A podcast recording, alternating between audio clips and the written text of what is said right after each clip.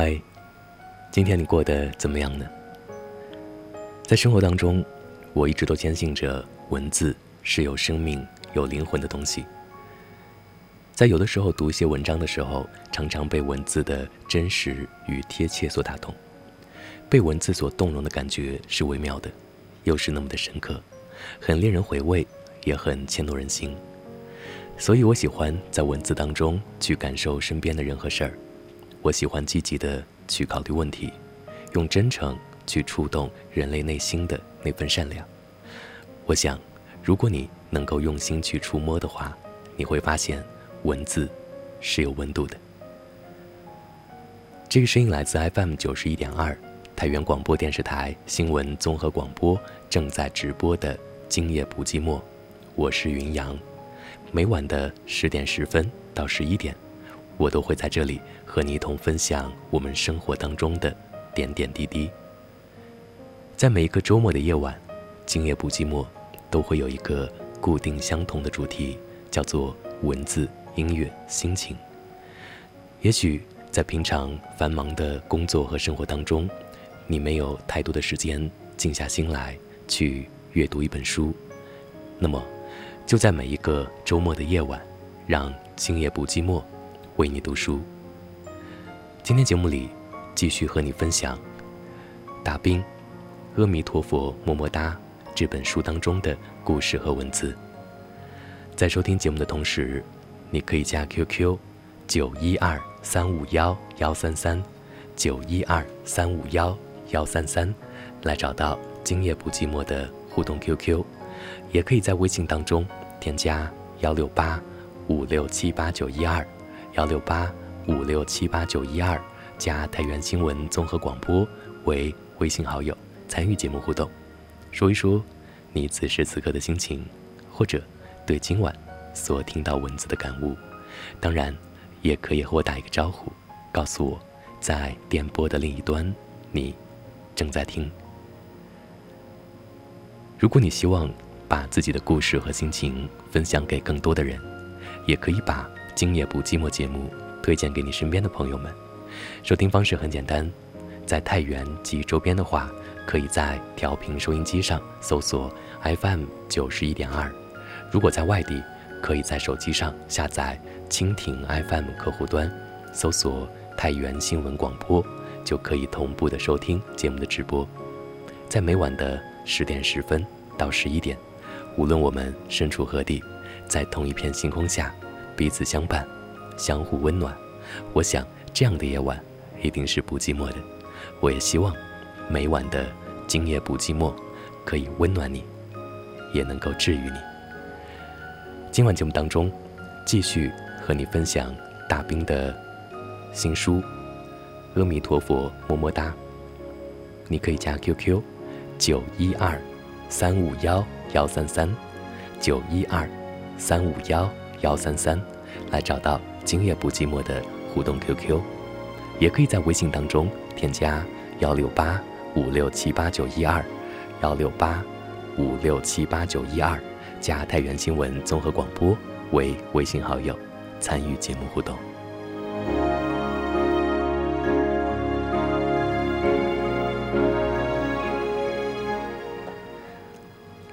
插播一条最新的路况信息：目前在青年路南沙河沿岸南北双向右侧都有施工，南北双向的车辆只能共用中间的一条车道通行。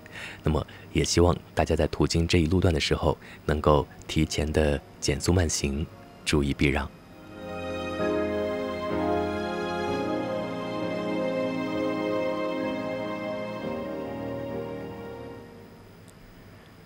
在今天晚上，今夜不寂寞，继续的和你一同打开大兵的《阿弥陀佛么么哒》这本书，分享这本书当中的第二个故事，叫做《一百万个祝福》。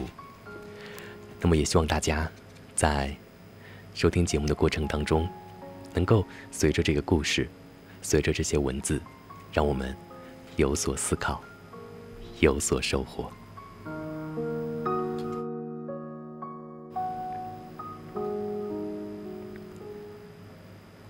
总有一些朋友不是人脉关系，不是交换关系，只是朋友而已。他不会因为你的社会属性高低而疏远或亲密。你穷，你富，你显达，你积极，他微笑着平视你；你膨胀，他警醒你；你跋扈，他包容你；你落寞，他递给一根烟给你；你有难，他默默出手；有了事儿之后，俯身而去，并不图你。这样的朋友，你攒了几个？或者说，你弄丢了几个？我有一江湖老友，名唤西友。西友当然是假名，真名我不能说，还不到时候。此文落笔时，我也不知继续他的故事是否到了时候，或许会惹来轩然大波吧。这篇文章。万一我写不好怎么办？万一我让西游沦为千夫所指怎么办？万一我毁了他的后半生怎么办？但是西游说：“写嘛，没关系。”彼时晚风拂面，马耳涛声。南中国海边的长木桌旁，烟头一暗一明。他捻灭烟头说：“ 你是我兄弟，我信你。”可是西友。我配当你的兄弟吗？一万斤的羞愧压在我手上，我一个拼音一个拼音的记录下北京鼓楼东大街小饭馆里的那段回忆。或许我那天拿到版税后，不该跑去请你喝酒。如果那天少喝半杯草原白闷倒驴，我就不会醉得那么癫狂。如果不会醉，我就不会端着杯子跳上桌子，扯着嗓子吼歌。如果吼的不是赵丽的那首《南方姑娘》，我就不会问你那个该死的问题。我像个傻瓜一样，大着舌头问你：“西友，认识你这么久，从来没听你提到过你的女朋友。你女朋友是谁啊？是不是个南方姑娘？”你沉默。如果我少喝一点儿，我是否就能懂事一点儿，就不会去？戳开你的沉默。我看到我张牙舞爪的站在小饭馆的桌子上，大声追问，说：“她叫什么名字？长得漂不漂亮？”你说要上洗手间，起身摇摇晃晃的往屋外走。我为什么要跳下桌子去追你？为什么要拦住你抢你的手机，非要看你女朋友的照片？我明明在你眼中看到了哀求，为何还是抢着手机不撒手？我看到你脸色煞白，嘴唇也煞白。我听到你抖着声音问我：“大兵，咱们是不是兄弟？”我说：“废话，净说废话。”你说：“那求求你不要再问了，求求你。”难道是什么绯闻大明星？要不然你为什么紧张成这样？我为什么有那么强烈的好奇心？为什么一定要把你按回板凳上，让你给我把话说清楚？我看到我攥紧的左手腕，嬉皮笑脸的逼问，像个傻瓜一样。我听到你说：“兄弟，你真的一定想知道吗？”我说。当然，不仅一定要知道他是谁，而且还要请你俩一起喝酒、吃饭、一起玩儿。将来你们的婚礼，我也不能落下，必须我来当司仪。我听到你问：“此话当真？”你脸上闪过一些感动，你小心的确认：“兄弟，你当真敢给我主持婚礼？”西友待我亲厚，素来爱喊我一声兄弟。他如日中天时，我尚极其无名。世间所有天平倾斜式的友谊，总难长久。大家的资源配置全不同，按理说极难平等相处相交。我是天蝎座，敏感，可是他却极包容我，总是小心翼翼地呵护我的自尊心。兄长一样。和他一起赴宴，主人敬他是名人，设位主桌主宾，请他上座。他不肯从，任凭旁人如何客气劝说，非要跑到副桌挨着我，并西莫坐。知他操心，我受冷落，心下略微感动。但毕竟年轻，傲气难自抑，已微微反感他的关照。我抱着肩膀，低声道。不必如此，我不在乎的。他眼睛不看我，一边忙着铺餐巾，一边低声说：“管你在不在乎，你是我兄弟，我在乎。”服务员来上菜，蹭了我肩膀，他瞟一眼，招招手，轻声说：“您好，麻烦您从我这边上菜吧。”嗨，我说你烦不烦？他笑着叹口气，摇摇头。很多年来，我对西友总是直呼其名，从未喊过哥，他却始终以一个大哥的姿态待我。其实不仅仅是如此待我，和身旁年幼于他的人相处时，不论男女，不论生熟，他皆是如此。他身旁是否也有这样一种人？一群人聚在一起时，他向来不当主导话题中心的那一位，却经常是冷场时四两拨天惊的那一个。他们有个特点，张嘴说话时从来不用“我”字开头，从来不说我怎么怎么样。他们照顾其他人的感受，讲话时总把自己排在别人后面。稀有就是这样一个人，他爱自嘲，爱压低自己来衬托旁人的聪明。旁人和他开玩笑，他乐呵呵地听着笑着，再过分的玩笑也受得起，不端架子。社交之所以有时候会让人觉得烦。大多是因为，社交中的人们大都在努力表现着自己所不具备的优良品质，盔甲太重，人自然累。有稀有出现的场合却不累人，气氛莫名的融洽。他像块大桌布，兜着满桌的杯盘碟盏，荤的素的全兜着，让你不知不觉中舒展神经，放下戒备，忘了奉承，也忘了自夸。不论是待人接物，还是养气功夫，西友做人是成功的，且事业有成，名声显隆。诚然，商场、官场、社交场这种善于表演玩的人很多，但他与他人不同，不是面子上真诚，而是骨子里的实诚。很多时候，西友处事行事颇有古风。我刚跻身文学圈时很难，那是一段虐心的时光。新人新书举步维艰，没有出版社肯出版我的作品，披肝沥胆几十万字，眼瞅着就要砸在手里，烂在家中。厚着脸皮打电话求雪中炭，一本电话不翻完，周围的人再至亲至善的，也不支持我走这条索道。他们大都觉得我不靠谱了三十年，应该写不出什么名堂，大都嘴上勉励。心里敷衍，许多人说，我有某某某朋友在做这一行，改天帮你问问，回头让他们和你联系。真有心送君一程，东西南北都顺路，真有心帮你一把，历时三刻当下今天，又何必回头改天？人情世故的阻路栅栏，无外乎这两个词：回头。改天，一回头就是杳无音讯，一改天就没了下文。也罢，朋友知道两不相欠为上，别人并无义务一定要帮我。再者，大家也许是好心吧，也许真心觉得我吃不了这碗饭，怕我浪费生命，糟蹋时间。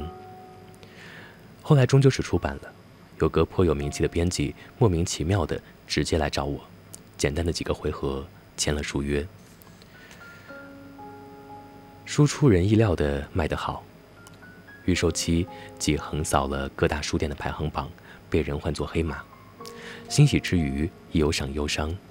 故而新书庆功发布会时，我没有给那些打电话求助过的朋友发请柬，并非我气量小，只是怕这个场合大家彼此相见会小尴尬。大家都是朋友。大家还要继续做朋友。我不怪你敷衍不帮我，我也不想披红挂彩、骑马游街、扬眉吐气证明给你看。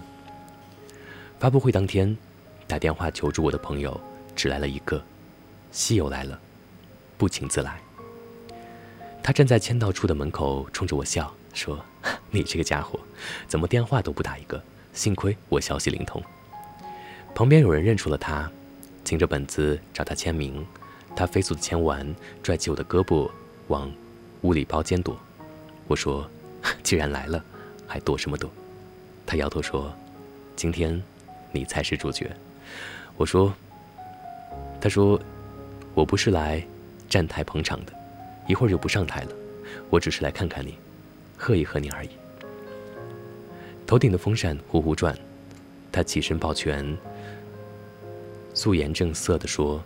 书写的不错，继续加油啊，兄弟！开场了，我被人匆匆忙忙的拉走，寒暄的客气话半句也没来得及说。发布会很顺利，人群散去之后，我溜达着去包间找西游，委屈他了。天这么热，一两个小时他独自闷坐，大家都在前台忙碌，没安排人专门招呼他，估计连口冰可乐也没有喝。包间门前止步。听到里面提到我的名字，西友在和我的编辑聊天儿，隔着门缝，编辑的声音传出来说：“ 西友哥，幸亏当时有你的推荐，不然当真流失了一个好作者。”西友说：“ 哪里哪里，就算少我一份推荐，也会有别人来推荐的。”他说：“这个家伙啊，傲气，有力气，有江湖气，也有才气，你们好好合作。”多着眼他的才气，多担待他的脾气。庆功宴去了很多人，西友没去。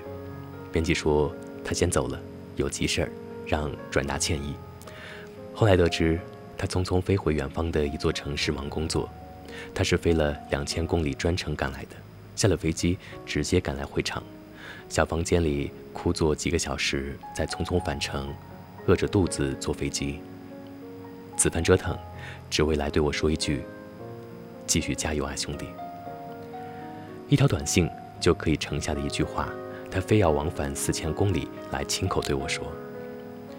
我一直没有谢西友，不知如何开口。有时候和你越熟悉的人，你越难开口；对你越好的人，你越不知道如何去道谢。我知道，就算我永远不去道谢，他也不会怪我。他是个包容的人。几乎包容一切。出手相助的事，他并未和我提及，他一直以为我不知情，就连四千公里的奔波贺喜，他也从没有提起过，仿佛是打了一辆起步价之内的出租车就来了，而不是打的飞的。西友不是世恩假义之人，知世故而不世故。他有他的真性情。后来和相熟的朋友聊起，发觉类似这样的事情，西友做过很多。他帮过我们许多人，却从没有麻烦过我们任何人。西友啊，西友，你是朋友，是兄长，你待我好，我知道。咱们是江湖兄弟，你若有事儿，我定两肋插刀。没等到为你两肋插刀。我却先拿刀捅了你。拿刀板睡的那个夜晚，我请你喝酒，再三逼问你的女朋友是谁。我大着舌头说：“ 不仅要知道她是谁，而且还要请你俩一起喝酒、吃饭、一起玩。将来你们的婚礼，我也不能落下，必须我来等司仪。”我听到你问：“此话当真？”你脸上一闪而过的感动，你小心的确认。你当真敢给我主持婚礼？踌躇半晌，你打开手机，指着屏保上的合影照片，略带羞涩的说：“这是我的爱人。”照片上的两个人模糊晃动，又渐渐清晰。起初我不信，我使劲的、使劲的看。然后信了，信的时候，酒瞬间全醒了。西友，照片上的那个陌生男人，是你的爱人。脑子嗡的一声响，迅速的松开你的手腕我缩回了手，我盯着你看。西友，西友，怎么会是这样？西友，我要承认，那一刻，你变得陌生，陌生的好似另外一个物种。西友，原谅我无法遮掩的惊讶，原谅我瞠目结舌的第一反应。我看到你的笑意僵在脸上，半晌，我听到你努力用平静的语调问：“大兵，你还拿我当兄弟吗？”我躲开你的目光，低下头，不自觉地挪开一点身体，坐得离你远了一点。我听见你在倒酒，看见面前递过来一只手和一杯酒。你什么都没说，只是递过来一杯酒，手上没刺酒里没毒，为什么？我就是没去接。酒欲去而复返，渐渐上头，舌头是麻的，脸腮是麻的，整个脑袋都是麻的。隐隐约约中，我听见你的叹息，遥远的传来。兄弟，回过神来时，小饭馆里只剩我一个人。屋子里空空的，桌子上杯盘狼藉，踩碎的瓷勺子，触目的黑脚印，还有面前满满的一杯酒。千金难寻的朋友，我弄丢了。来自朋友的歧视。是最让人伤心的，西友，我伤害了你，我不配当你的朋友。我当时究竟在琢磨些什么？为什么面对陌生的东西天然的去抵触？为什么松开你的手不敢应你的一声兄弟？一直以来，你点点滴滴的包容着我，为什么我却不能包容你？我白信这么多年的佛了。摆不平这颗分别心。等到我终于想明白这些道理，并深深懊悔时，我们已经整整七个月没有联系。就这么自此相忘于江湖吗？我不能去找你道歉，我没脸。我写了一篇文章，叫《对不起》。文章里有一个最终学会懂事的孩子，一条小松狮流浪狗，以及一个。饱受歧视的哥哥，这是一个探讨生命价值平等的故事，是个真实的故事，据说也是个看哭了许多人的故事。文章结尾处我写道：“不管是欠别人，还是欠自己，你欠下过多少个对不起？世间无情第一，他才不在乎你是否还是一个孩子，你只要稍一耽搁，稍一犹豫，他立马帮你决定故事结局。”他会把你欠下的对不起变得还不起，又会把很多对不起变成来不及。文章收录进新书复印后的第一本样书里，我折了角，托人邮寄给了你。四天后，我不顾出版社所有人的反对，飞去了大陆最南端，正是新书上市的关键节点。编辑们不满我临阵脱逃放鸽子，我告诉他们。我必须去见一个人，方能安心。若无此人相助，我或许要再沉寂许多年后，才能浮出水面，成为一个作家。如果不让我去见他一次，那当不当这个作家，也没什么意思。他们问我是谁，我没说你的名字，我只说是个失而复得的朋友，一个有今生没来世的兄弟。他在海滨的长木桌上摆满了烈酒。等着和我一起把那些浪费掉的时光补齐。轰隆隆的涛声，海风拂面，浪花舔着脚面，漆的海岸线上一道金光。天快亮了，酒喝干了，话却说不完。我说：“西友，你的婚礼必须是我主持，你打算哪天盛大举行？”他摇摇头说：“ 兄弟。”有你这句话就足够了。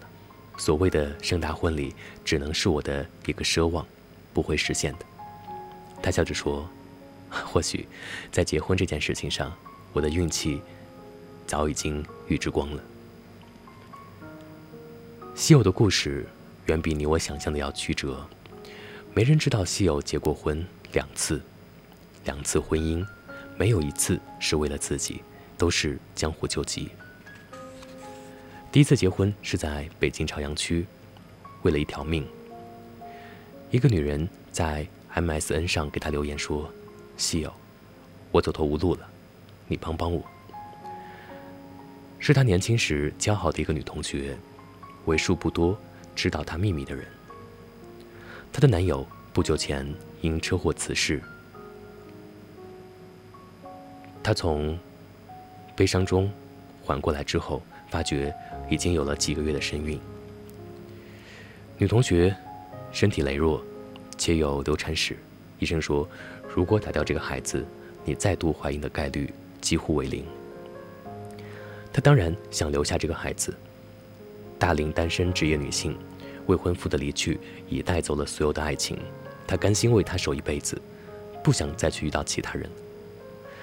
有一份温饱体面的工作，在平安抚育一个孩子长大，已是生平最大的奢望。但身处传媒行业的风口浪尖，单位规定。未婚孕子必须无条件辞退离职。体制内的许多规定是没有温度的，要么打掉孩子，要么抓紧时间找人结婚，才能名正言顺地办理准生证。他找了整整一个月没找到，留给他的时间不多了，肚子已经隆起，再宽松的衣衫也遮掩不住。抱着最后的一丝希望，他找到西友，他说：“西友。”念在当年，大家朋友一场。西友说：“你别说了，我答应，咱们明天就去登记。”民政局门前，他塞给他一张卡，说：“这是我能拿出的所有的钱，西友，你收下。”她是孕妇，她不能和她动气，卡坚决地被塞了回去。他指着她的肚子说：“ 你醒醒。”这钱我一定用不着，但孩子一定用得着。他抱着她哭，说：“西友，你为什么这么仗义？我该怎么报答你？我来生当牛做马。”西友说：“你别哭，别动了胎气。”他说：“当我是朋友，就别说什么报答。结婚证很容易就领到了。”他说：“希望你放心，一个月后咱们就办离婚。”他搀起他的胳膊说：“别傻了，你现在这个样子，一个人怎么搞得定？算我求求你，让我照顾照顾你行吗？”西友当然没有搬到他家和他同居，但是那几个月，他变身保姆，给他送饭，帮他打扫，和他一起胎教。但身子越来越臃肿，肚子出奇的大，弯不下腰。洗澡换衣服越来越不方便，越来越忙，依仗西友帮忙。他问西友：“你为什么总是闭着眼睛帮我穿衣服？你不是不喜欢女人吗？”他说：“我懂了，谢谢你，西友，谢谢你对我的尊重。”孩子生在小西天附近的一家妇产科医院。落早那一日，产房外只等了西友一人。戴着墨镜的西友，戴着口罩的西友，冒着被偷拍的风险来陪产的西友。护士喊：“母子平安，恭喜你啊，是个男孩。”新生儿的第一泡屎把西友吓了一跳，怎么是绿色的？护士笑：“真是个新爸爸，都是绿色的。”他抱着孩子去看他，被他攥紧了手，眼泪湿了枕巾。他哽咽说：“连累你，冒了这么大的风险，这份情谊叫我怎么还？”西友附在他耳边，低声说：“需要还吗？当年知道我的去向后，你依旧善待了我那么久，你忘记了吗？当其他人躲怪物一样疏远我的时候，你是怎样安慰我的？”你忘记了吗？襁褓中的孩子在沉睡，他看看孩子，再看看他，说：“刚生完孩子就离婚，会影响你在单位的工作，将来也不好和孩子解释，能不能等等再说？”西友，他闭着眼睛喊他的名字，眼泪安静的流流淌。西友替他擦眼泪，哄他说：“ 没关系的，别担心我，我搞得定的，没关系的。”整整四年后才离婚，民政局的人很惊讶，说：“你们是我见过的离婚离的最没有压力的一对夫妻，既然感情这么融洽，要不要三思而后行？”桌子底下，他拽住西欧的手，他轻轻摇摇头说：“不必了，他为我做的已经够多了。”西欧的第一次婚姻，帮了一个孩子。和一个单亲妈妈，没有婚礼仪式。他的第二段婚姻依旧没有婚礼仪式，这次帮的是两个家庭。那时他已是三十几岁的大龄未婚男人了，父母的叹息像锋利的破碎玻璃，在脊梁上深深浅浅的划。父母是再普通不过的职员，熟人社会里老实本分了一辈子，怎么也想不通这么优秀的儿子为何始终单身。出柜吗？去和父母坦白吗？不可能的，他们会疯，会被亲戚朋友的各种目光压死。一直单身下去，也不可能。他是独子，常规伦理中，结婚成家让老人安心是他的义务和责任。唯一拖延的方法就是借口工作繁忙少回家。他的工作，他工作的半径陡然变大，经常。差旅至国外，一去就是几个月。异国的午夜独坐，他想他们，却不敢多打电话。酗酒的习惯，或许就是那个时期养成的吧。不工作的日子里，他像株盆栽植物一样的长在了酒店大堂，一杯接一杯的白兰地，一次又一次刷卡。那是东南亚的一个贫瘠的小国，酒却卖得出奇的贵。一个外国同事陪他饮酒，越喝他的表情越落寞。那个皮肤黝黑的外国女同事问他：“你是遇到了多么大的困境，怎么这么不开心？你身体健康，你喝得起这么贵的酒，在你的国家被人仰视，有什么事情值得你愁眉苦脸的？”来。我领你去看看另一个世界，然后你再决定是否要继续的沉浸在自己的这点儿不开心里吧。女同事带他坐出租车，然后换成小巴，再在三轮车上颠颠簸簸。马路消失后，是丢满垃圾的小路，尽头是一望无际的贫民窟。只走了几步，锃亮的皮鞋就糊满了烂泥巴。空气中充满了热带独有的破皮革和烂水果的味道，三三两两的神情，茫然的人呆立着，赤膊，呆呆地看着他们。他领他闯进一间破铁皮、破石棉瓦搭成的小房子，一屋子人紧张地抬起脸，他不打招呼，直接把西友拉到床前。他指着一个卧病在床的老妇人说。他的儿子刚刚被人打死了。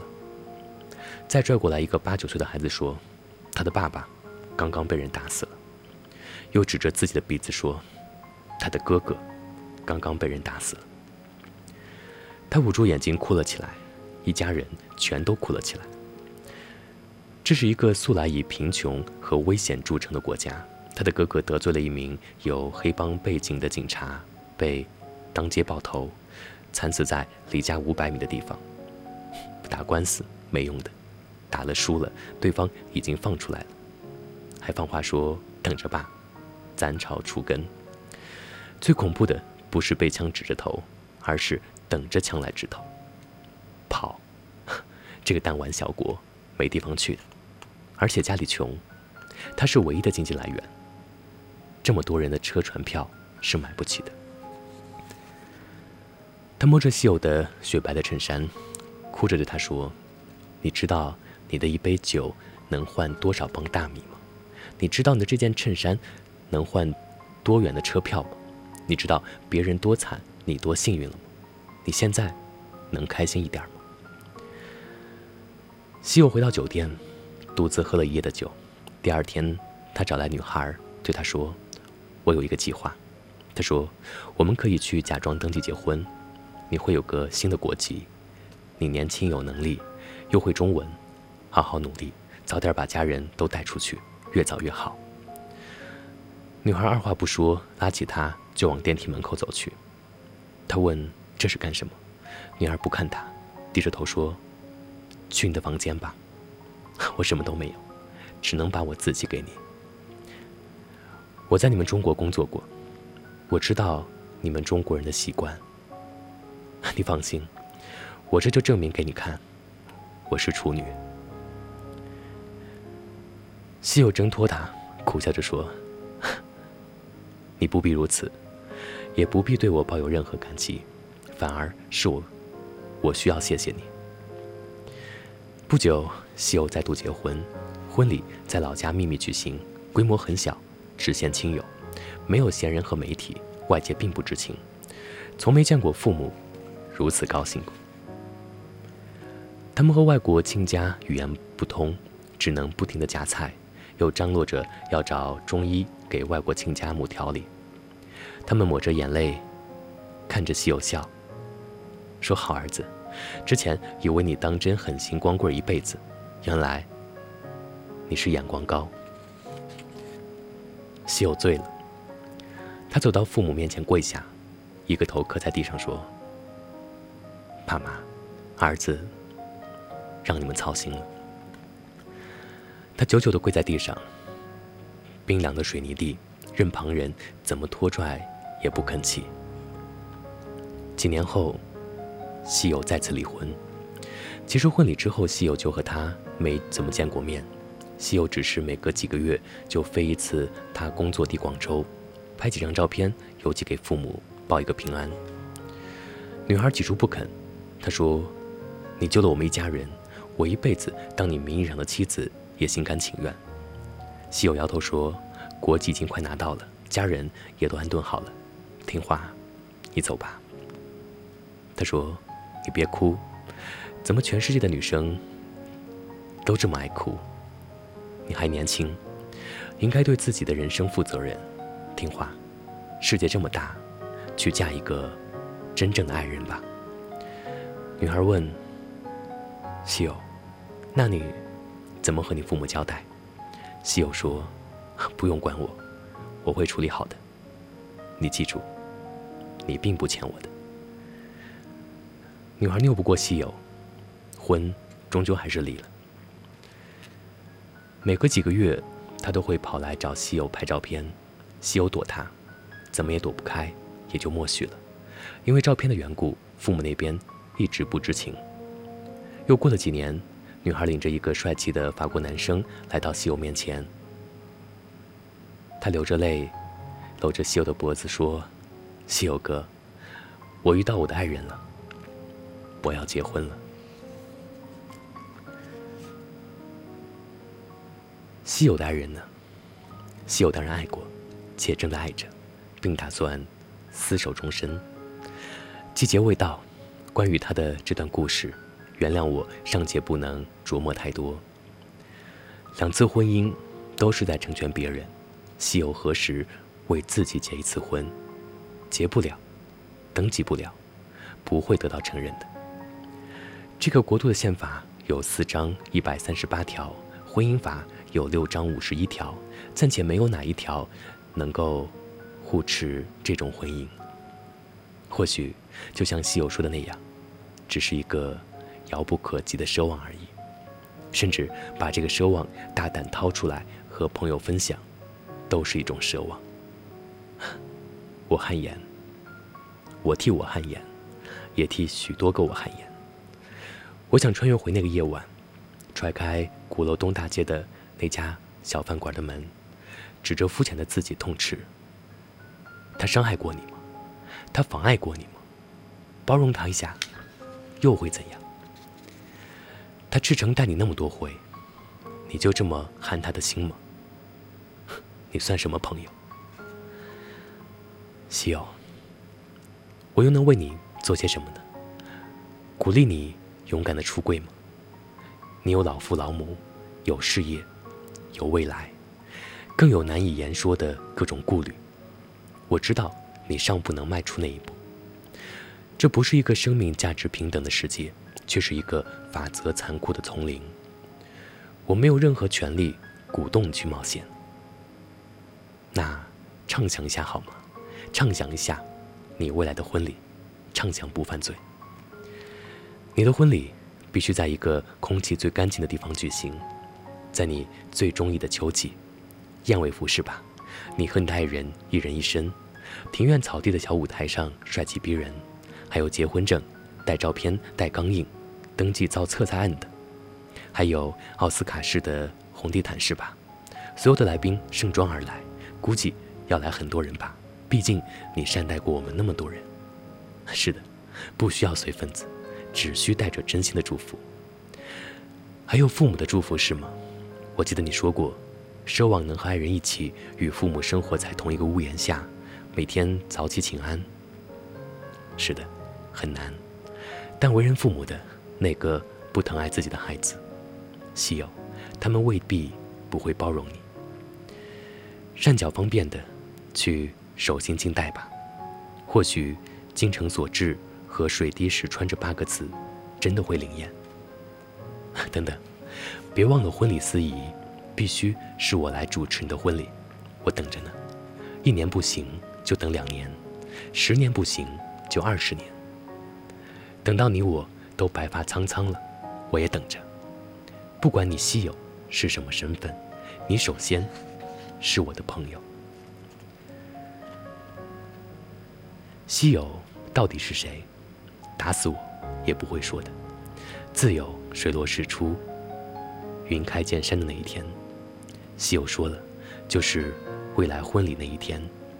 届时，惊讶感慨随意，恍然大悟随便。但在此之前，与其去八卦侦查当柯南，莫若起一个善念，环视一下身边，尝试构成底线。稀有，就在你身边。作家本应是每个社会的良心，但在某些时代，他们在某些问题上表现出来的某些勇气，甚至不如常人。所以，我希望你明了，写下这篇文章的不是什么狗屁作家，只是一个常人。抱歉，我知道我行文用力过猛。放心，打死我也不会改的。这篇文章。我会拿到西游未来的婚礼上朗诵，所以同为常人的你，敢不敢帮我一起写完这篇文章的结尾？就交给你了。如果你乐意给未来的西友送上一份婚礼的祝福，如果你愿意，如果你愿意与所有的西友分享一点善意，请把想说的话写到接下来的空白的这一页上。这页纸很。把这页纸写满，把这页纸留好。某年某月的某一天，我会公布一个婚礼收件地址，给你们发射一颗微博信号弹。那一天来临时，西友会收到多少个祝福？阿弥陀佛，么么哒。如果可以，我希望是一百万。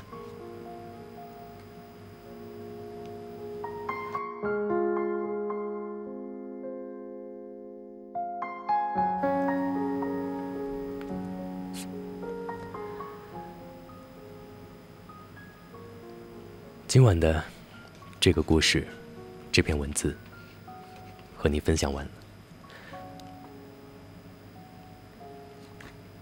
我没有想到这个故事的内容会是以这样一种方式来呈现，但是我想，就如作者大兵所说的那样，或许我们对一些问题。对一些现象还不够宽容吧？我看到这篇文章后面有两页空白，题头是写给西友。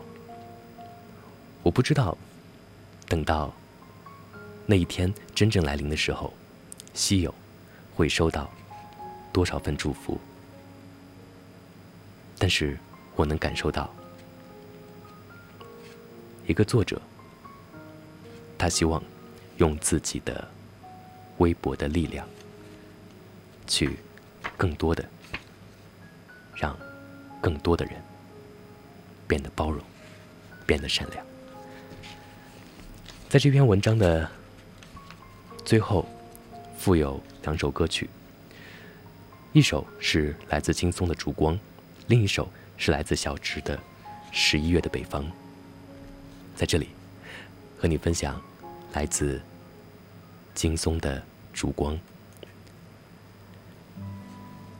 今晚文字有些长，所以还是没有办法来够分享大家所发来的互动消息。那么在这里也要和你说声抱歉，也希望你能够谅解。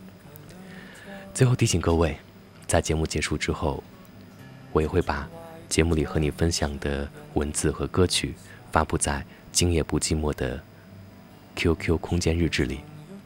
QQ 号码：九一二三五幺幺三三，九一二三五幺幺三三。微信：幺六八五六七八九一二，幺六八五六七八九一二。另外，你也可以在微信的订阅号当中来搜索“云阳的声音日记”，在那里你可以找到之前每期节目的录音回放。在每一个周末，我都会和你分享一本书。从这个周末开始，和你分享的是大兵的《阿弥陀佛么么哒》这本书，我之前没有看到过。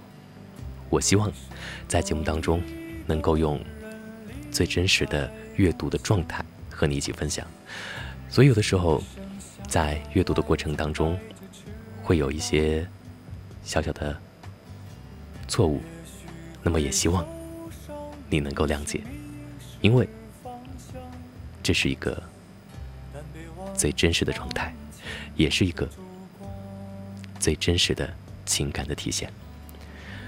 我是云阳，每天晚上的十点十分到十一点，我都会在这里和你一同分享我们生活当中的点点滴滴。明天晚上十点十分，我依旧在这里和你一同分享生活当中的那些点滴。明晚见喽！最后，轻轻的和你说一声晚安，好梦。